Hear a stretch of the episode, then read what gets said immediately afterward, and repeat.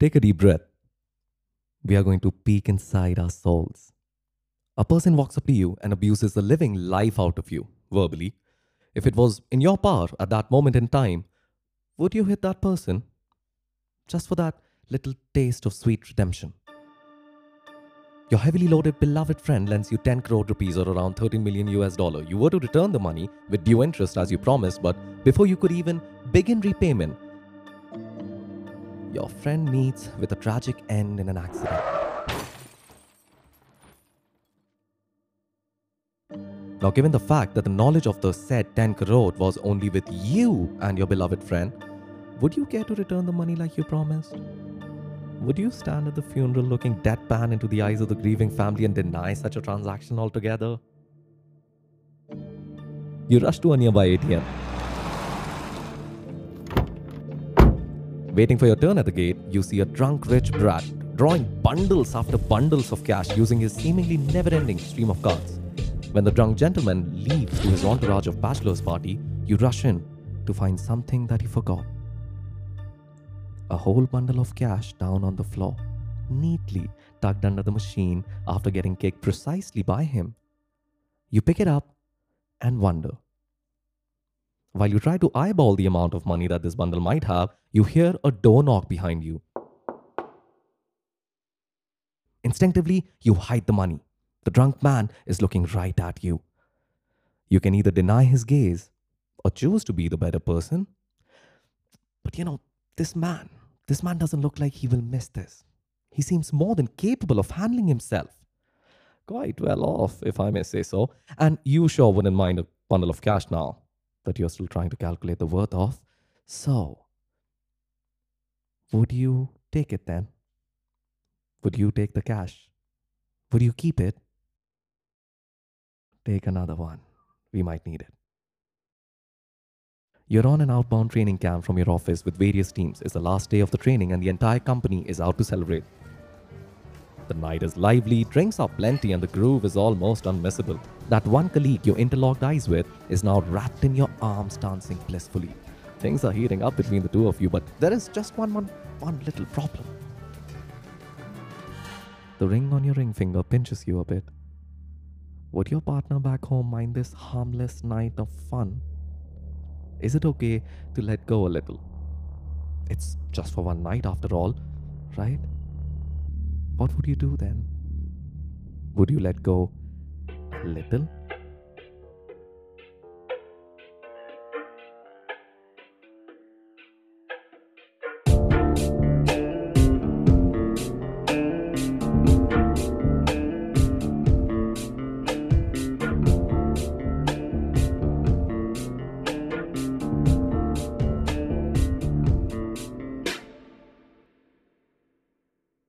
With every question I laid upon you, I hope you made a choice in your head.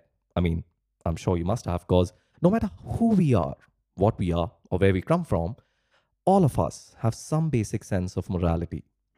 Something that tells us, speaks to us, guides us like a voice inside our head, informing us about what is good and what is bad.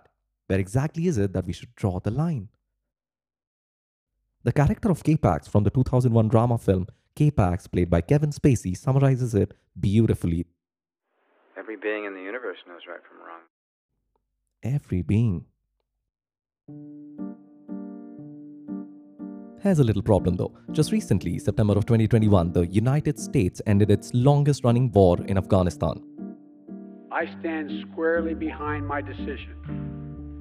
After 20 years, I've learned the hard way that there was never a good time to withdraw U.S. forces.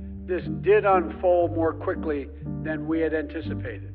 Afghanistan political leaders gave up and fled the country. The Afghan military collapsed. The same thing that caused the extravagantly forwarded video of Afghani men falling from that American aircraft like squatted flies off a windshield. A video that a lot of primetime media outlets considered fitting to play on loop all day. Yes, I'm talking about that war exactly. In dramatic scenes, some tried to board a moving plane as it prepared to take off.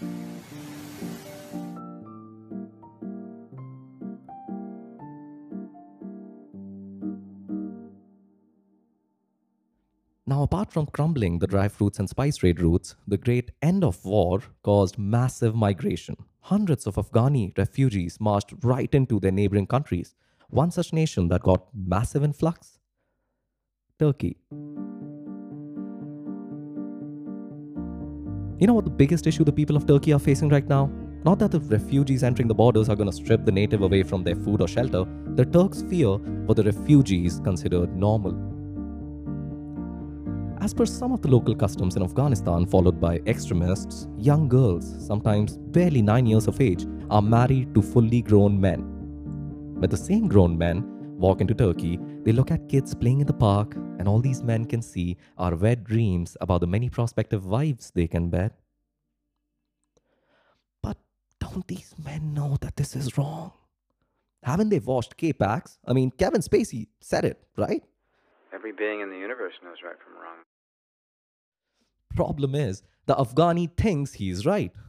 Sure, his ideas don't play by the rules of your morality, and so what? Why the fuck should he care? Your actions are governed by your set of morality. His are governed by his set of morality. Which brings us as to why we are here. If all of us, in our heads, can draw the sacred line between right and wrong, can there be a universal line that demarcates the universal right from the universal wrong? Can it be set in stone and implemented across the entirety of human population set for generations to follow? If you think that the answer to that question is no, then you, my friend, are in for a pleasant surprise. Though it seems more and more complex every time you try to wrap your head around the legal framework of our country in order to understand our justice system, in reality, it is actually quite simple. Because if it was not, how could it function the way it functions, handling the largest democracy in the whole wide world? And just to show you how simple and easy it is to understand our justice system, let me tell you the story of a gentleman who went by the name of Palani Goundan. The year is 1919.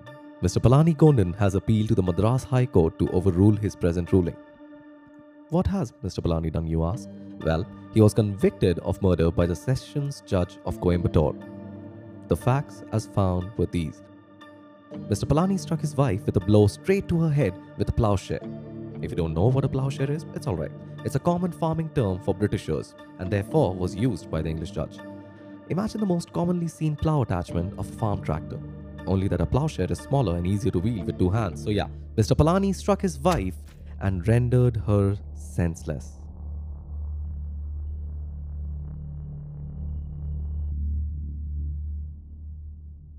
It is a very terrifying feeling if you try to internalize such situations and wonder what would you do if you were there? What would you do if you, in a fit of rage, hit your partner and knock them senseless, not unconscious, senseless? And while you ponder over that difficult choice of a question, let me tell you what Mr. Palani did. After knocking his wife senseless, Mr. Palani believed her to be dead. In fact, he was so sure of it that instead of trying to see if she could be saved, he decided to save the life of someone he actually could. His own life. He chose himself. He then proceeded to hang his wife on a beam by a rope.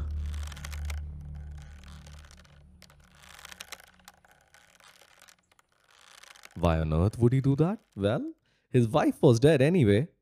The only way out of such a crime was to eliminate the crime itself. A graceful solution, won't you say? One that actually has a possible chance of make believe. How do you escape a crime that you committed? Mr. Palani thought of the perfect plan to blame the victim herself. That it was the dead body indeed which was responsible for the death. The only hole, the only gaping hole in Mr. Palani's perfect plan was that his wife didn't actually die.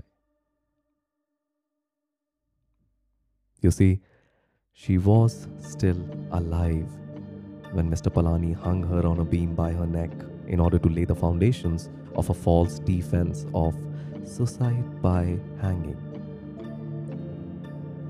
Mr. Palani's wife was still alive.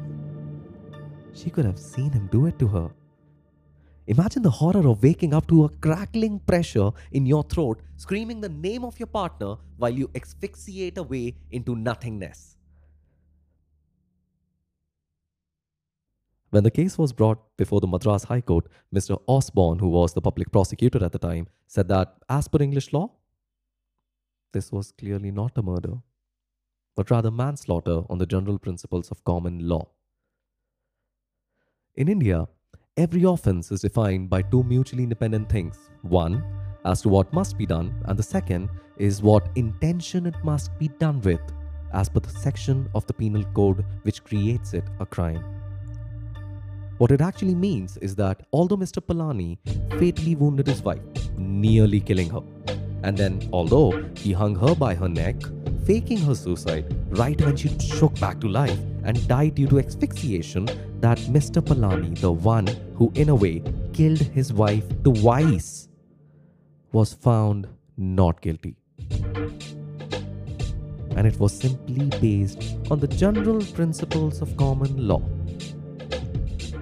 During the first few conversations with my friend Lakshya, who is a budding lawyer, the one who helps me with research and understanding Indian law, said something which nearly made me laugh in confusion. It is nearly impossible to prove murder in a court in our country. Do we really understand what justice really is? What does it stand for? What does it mean?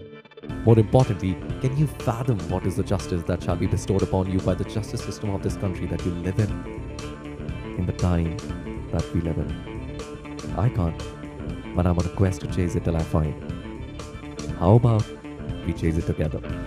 My name is Naman Vasu. Next time on Chasing Justice, Chapter 2 In All Honesty. I mean, I do understand that truth is a matter of perspective, but I still don't understand why Palani wouldn't be convicted of murder. I mean, he did kill his wife, right? There is actual proof of that. But there was no intention.